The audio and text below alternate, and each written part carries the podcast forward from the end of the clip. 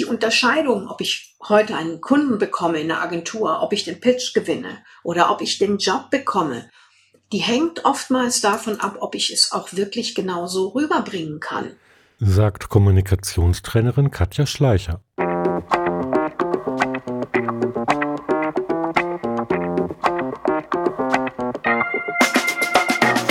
Mein Name ist Ralf Dunker und heute spreche ich mit Katja Schleicher. Sie bringt Menschen bei, erfolgreicher zu kommunizieren. Dabei reicht das Spektrum der Trainingsinhalte von der richtigen Vorbereitung über das Storytelling bis hin zum gezielten Einsatz femininer und maskuliner Kommunikationsmuster.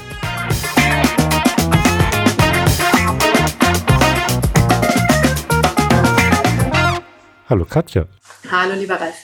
Katja, du bist Kommunikationsexpertin, machst zum Beispiel Medien-Interview-Training, ähm, bringst den Leuten Storytelling bei, ihre eigenen Geschichten zu entwickeln und auch nach außen zu tragen. Aber du warst ja nicht immer Kommunikationstrainerin. Du hast ja früher mal was anderes gemacht und warst so wie ich jetzt auch mal in der Agenturbranche tätig. Wie ist es denn eigentlich dazu gekommen, dass du dich dann als Kommunikationstrainerin selbstständig gemacht hast?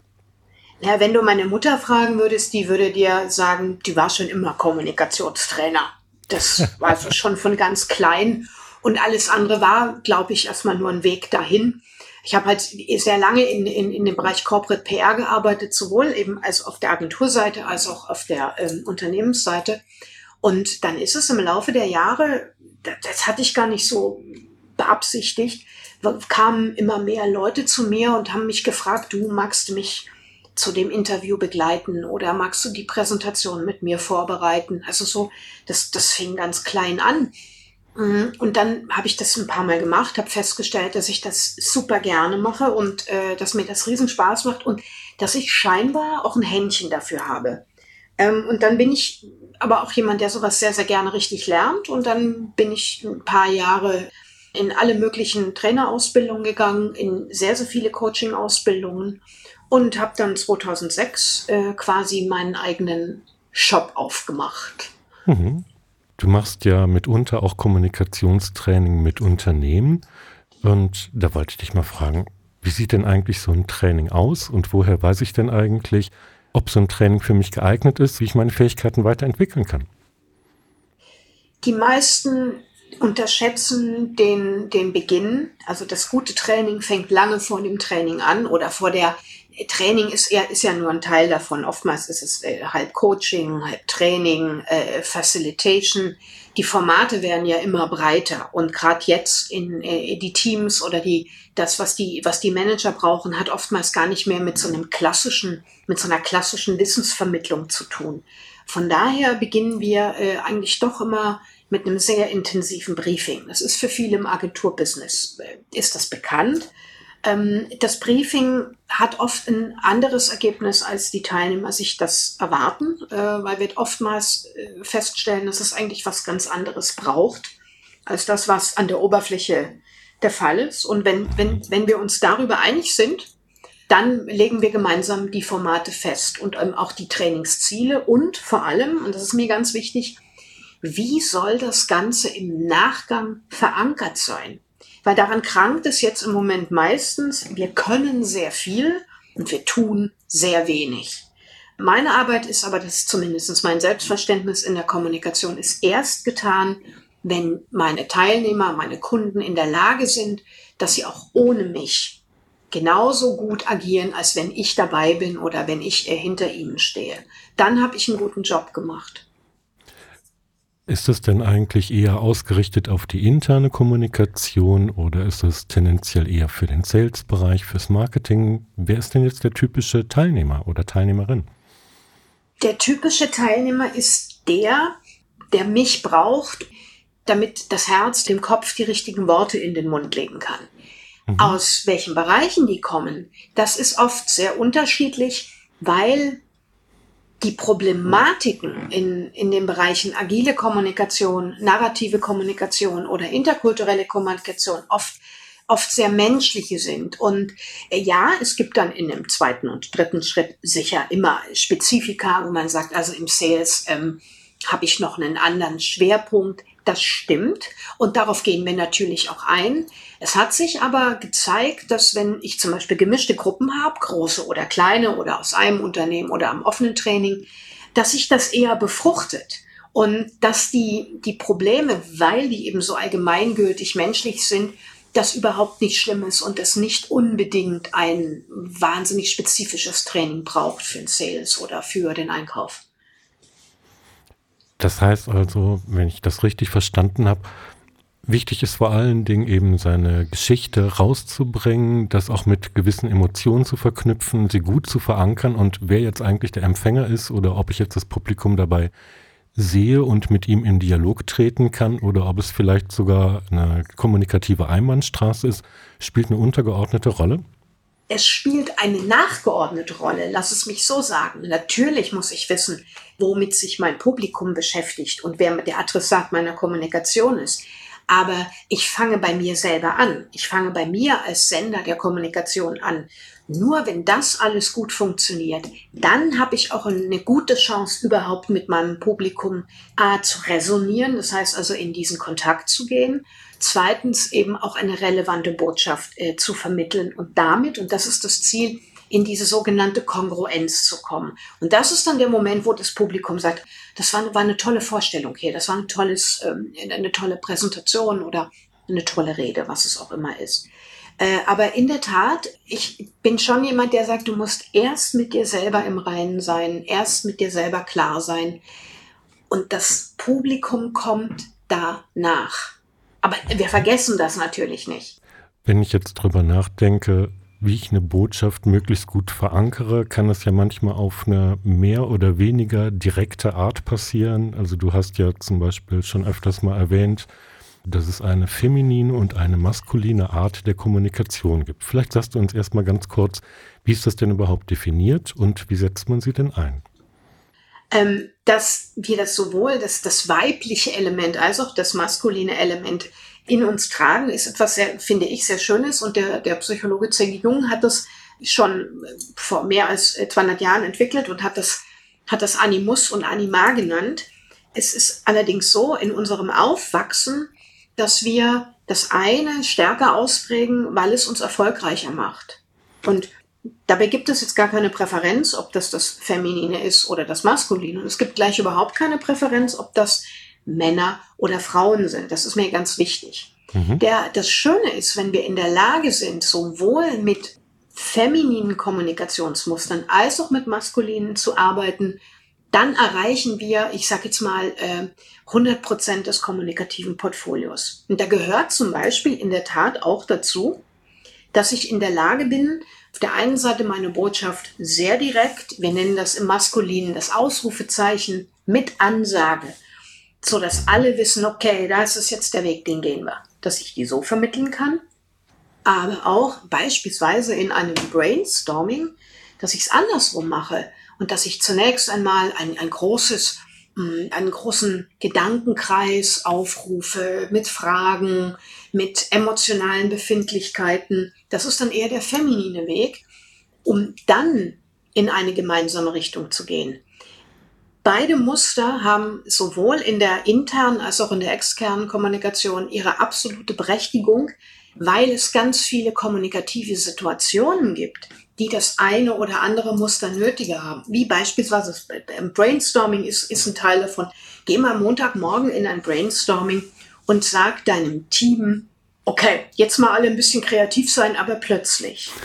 Das, das wird nicht, ja, das Ergebnis wird also nicht halb so gut sein, wie es sein könnte, wenn du denen zum Beispiel erstmal ein bisschen Raum gibst. Ähm, mhm. Und so hat, so hat jedes dieser Muster so seine ganz eigenen ähm, Präferenzen und Vorzüge. Und wenn ich beide kann, dann wird mein Narrativ einfacher werden, meine Botschaft besser rüberkommen und ich werde schlicht und ergreifend mehr Wirkung erzielen. In welcher Kommunikation auch immer. Intern, extern, Kunde, Mitarbeiter. Das ist dann, naja, nachgeordnet. Mhm. Wenn ich mir jetzt vorstelle, ich wäre jetzt im Training, ich wäre jetzt in einer Gruppe, dann ist es sicherlich möglich, dass innerhalb des eigenen Kreises der Teilnehmerinnen und Teilnehmer gut zu üben und kennenzulernen, aber wie ist es denn eigentlich, wenn ich jetzt dann später aus dem Training herausgehe? Wie kann ich denn eigentlich an mir arbeiten, um die gewonnenen Kenntnisse dann eben auch weiter zu trainieren, zu verfestigen und perfekter zu werden? Na, wir beginnen immer mit einer Art äh, Analyse des Kommunikationsstils. Die ist oft sehr individuell und da ich oft nur mit äh, kleineren Gruppen arbeite, also sage ich jetzt mal sechs bis zehn Leute, das ist schon eine große Gruppe, mhm. können wir da auch sehr intensiv drauf eingehen. Und aus dieser Analyse heraus äh, stellt sich oftmals schon so ein langfristiges Kommunikationsziel ein. Und im Laufe des Trainings äh, kriegt jeder Teilnehmer von mir ganz individuelle Tipps. Im, äh, Tipps nicht im Sinne von äh, dreh mal den Kopf nach links oder rechts, sondern eher so auch Tipps zum Verankern. Und dadurch, wenn die Kollegen mein Training verlassen, ist das ich will mal sagen, ist das wie eingebaut, dass ich weiß, was muss ich denn jetzt tun, wenn eben Katja ist morgen weg oder nächste Woche und ich kann mhm. sie nicht immer anrufen und ich kann dann aber trotzdem meine Präsentation so vorbereiten, dass sie ein optimales Ergebnis hat. Das ist also inhärent, will ich mal sagen, diese Verankerung, weil ich habe festgestellt, dass nichts schlimmer ist als ein Training. Das ist dann ganz toll gewesen, war ich zwei Tage irgendwo oder einen Tag und am nächsten Tag komme ich, oder nächste Woche komme ich ins Büro und dann ist da irgendwie ganz wenig von dem. Und dann habe ich noch Unterlagen, ja, die verstauben irgendwo im Regal oder in der Dropbox.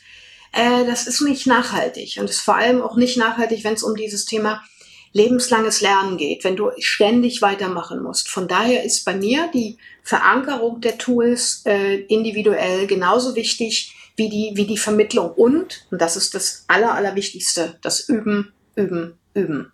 Kommunikationstraining hat wahnsinnig viel mit Wiederholung zu tun, mit ähm, mach's nochmal, probier's mal ein bisschen anders, achte mal darauf. Das ist manchmal, ich will nicht sagen langweilig, aber es ist wirklich teilweise das, was wir die Mühe der Ebene nennen. So richtig so, ich muss es nochmal machen. Und schon dadurch erreichst du viel Verankerung. Wenn du sagst, und dann achtet man mal auf was anderes. Dann heißt es aber auch, dass ich mir jetzt zum Beispiel auch so wirklich scheibchenweise meine Lernerfolge erarbeite. Nicht alles auf einmal, sondern wirklich so Schritt für Schritt und immer, wenn irgendwas gut gelernt ist, die nächste Aufgabe draufsetzen und immer weitermachen. So ist es. Es ist wirklich ein ganz kontinuierlicher Prozess. Und, und jeder, der da äh, so tut, als ob es dann einen großen Zauberstab gäbe und dann kommt so der große der große magische Moment und auf einmal stehe ich auf der Bühne und alles ist gut. Ähm, nein, das, äh, das ist seit Cicero so, dass wir gelernt haben, und das hat äh, Wolf, äh, Wolf Emerson mal so schön gesagt, alle guten Redner waren mal schlechte Redner.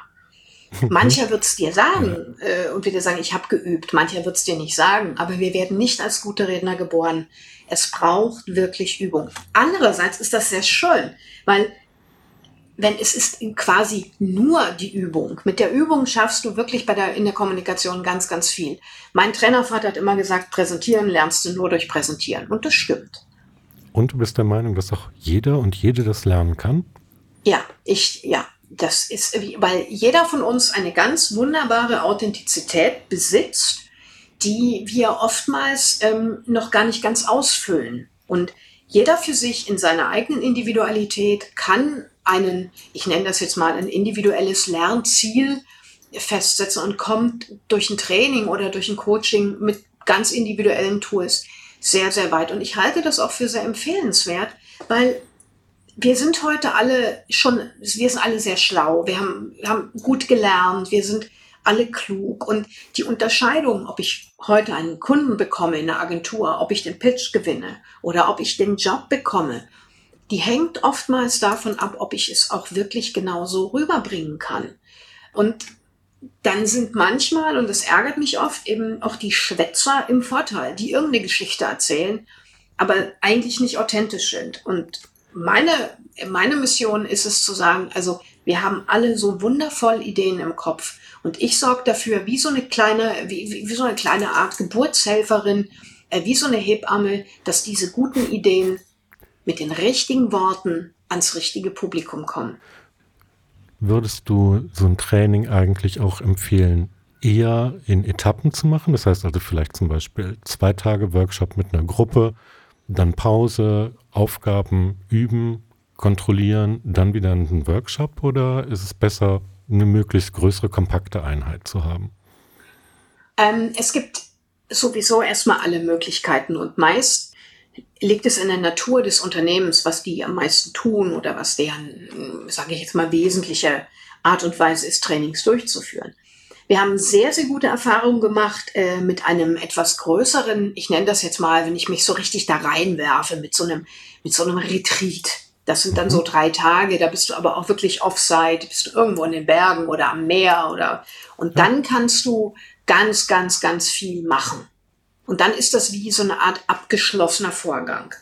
Dann gibt es ähm, sehr, sehr viele Kunden, die arbeiten auf ein ganz bestimmtes Ziel hin. Die sagen, na, ich habe in zwei Wochen einen Vortrag oder ich habe in zwei Wochen ein, äh, muss das mit meinem Team stimmen oder ich übernehme in einem Monat als neuer Vorgesetzter ein neues Team. Da muss ich vorbereitet sein. Dann entscheidest du rückwärts, was die besten Happen sind, also kürzer oder länger. Wenn mhm. ich mit äh, Unternehmen länger arbeite, dann in der Tat machen wir das oft so, dass wir mit einem Retreat beginnen und wir machen so eine Art Initial. Und danach sehen wir einander so vielleicht mal, äh, keine Ahnung, alle Vierteljahre. Und dann kann das sich auch mal variieren, äh, virtuell, mal live.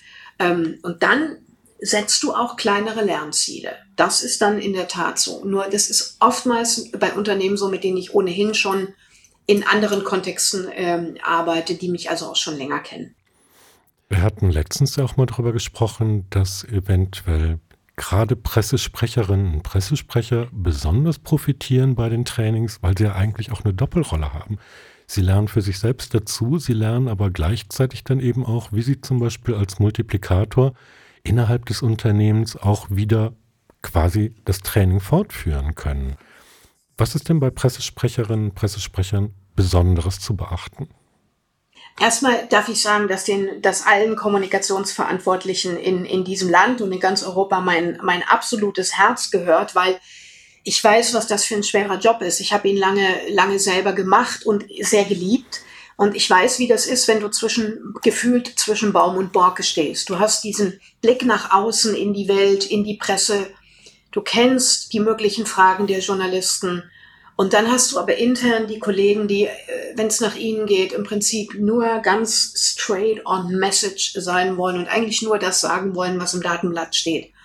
Und als Pressesprecher bist, hast du diese Übersetzerrolle. Und das ist eine, wie ich finde, fantastische Aufgabe, die in der Tat so eine Art Scharnier, ähm, Scharnierwirkung und Scharnierfunktion hat. Und wenn ich mit Pressesprechern arbeite, gibt es immer einen, ich nenne das gerne so einen Didaktikteil, sodass wenn die Pressesprecher dann ihre äh, CEOs oder ihre Marketingchefs äh, oder CFOs, wer auch immer dann der Partner ist, damit die die dann auch wiederum anleiten können. Und das gibt oftmals, das ist zumindest meine Erfahrung, Kommunikationsverantwortlichen äh, intern und extern sehr, sehr viel Sicherheit und einfach nochmal so ein argumentatives äh, Grounding. Da sind die einfach ganz anders geerdet. Und ähm, deshalb ist in der Arbeit mit Pressesprechern dieser Doppelblick, also dieser Blick nach innen und der Blick nach außen, mhm. gleichermaßen wichtig. Und dadurch entsteht auch immer, dass ich sehr liebe in, mit, im Training mit Kommunikationsverantwortlichen, eine ganz spannende Atmosphäre. Also das gefällt mir, mir gefällt das ja sowieso, aber das gefällt mir immer noch besonders gut. Wenn ich dich abschließend fragen würde, welche drei Tipps und Tricks du uns mitgeben möchtest, damit wir erstens erkennen, wie wir unsere Kommunikation verbessern können und wie wir uns dann eben in die richtige Richtung bewegen. Was wären das für Tipps? Ähm, der erste ist, dass der ist mir wichtig, dass das richtige Kommunizieren sehr, sehr lange vor dem ersten Wort anfängt. Also die Vorbereitung, die unterschätzen wir. Wir vertrauen zu sehr auf den Zufall. Ich glaube, dass wir quantitativ weniger tun müssen, kommunikativ, aber dafür das Richtige. Und das heißt oft auch weglassen. Und das bedeutet also in der mehr Zeit in die Vorbereitung investieren. Das ist das eine. Das zweite ist, sich selbst mit Liebe und mit Freundlichkeit beobachten. Also wie verhalte ich mich eigentlich? Wie, wie bin ich da? Mhm. Äh, und jetzt nicht mit diesem, mit dieser kritischen Peitsche, oh, das war ja alles total schlecht, sondern wie auf so einer, wie auf so einem Haben-Konto und auf so einem Soll-Konto zu sagen, okay, das habe ich richtig gut gemacht. Das ist mir richtig gut gelungen. Wie so eine Art Bestandsaufnahme. Mhm. Ehrlich zu sein, zu sich selber, in beide Richtungen, positiv wie negativ. Ähm, ja. Das hilft, wenn, wenn man dann so eine Bestandsaufnahme gemacht hat, dann auch sehr, sehr gerne schauen, worauf hat man denn selber auch die meiste Lust. Weil wenn man dann stark intrinsisch motiviert ist, dann kommt das Extrinsische häufig schneller. Und dann einfach mich anrufen und sagen, okay, ich würde gerne das und das oder mit meinem Team, ich würde gerne das und das. Und dann kommen wir garantiert zu dem Format, wo nachher alle sagen, Mensch, das Training, das hat uns aber so weitergebracht, das hätten wir nie für möglich gehalten. Mhm.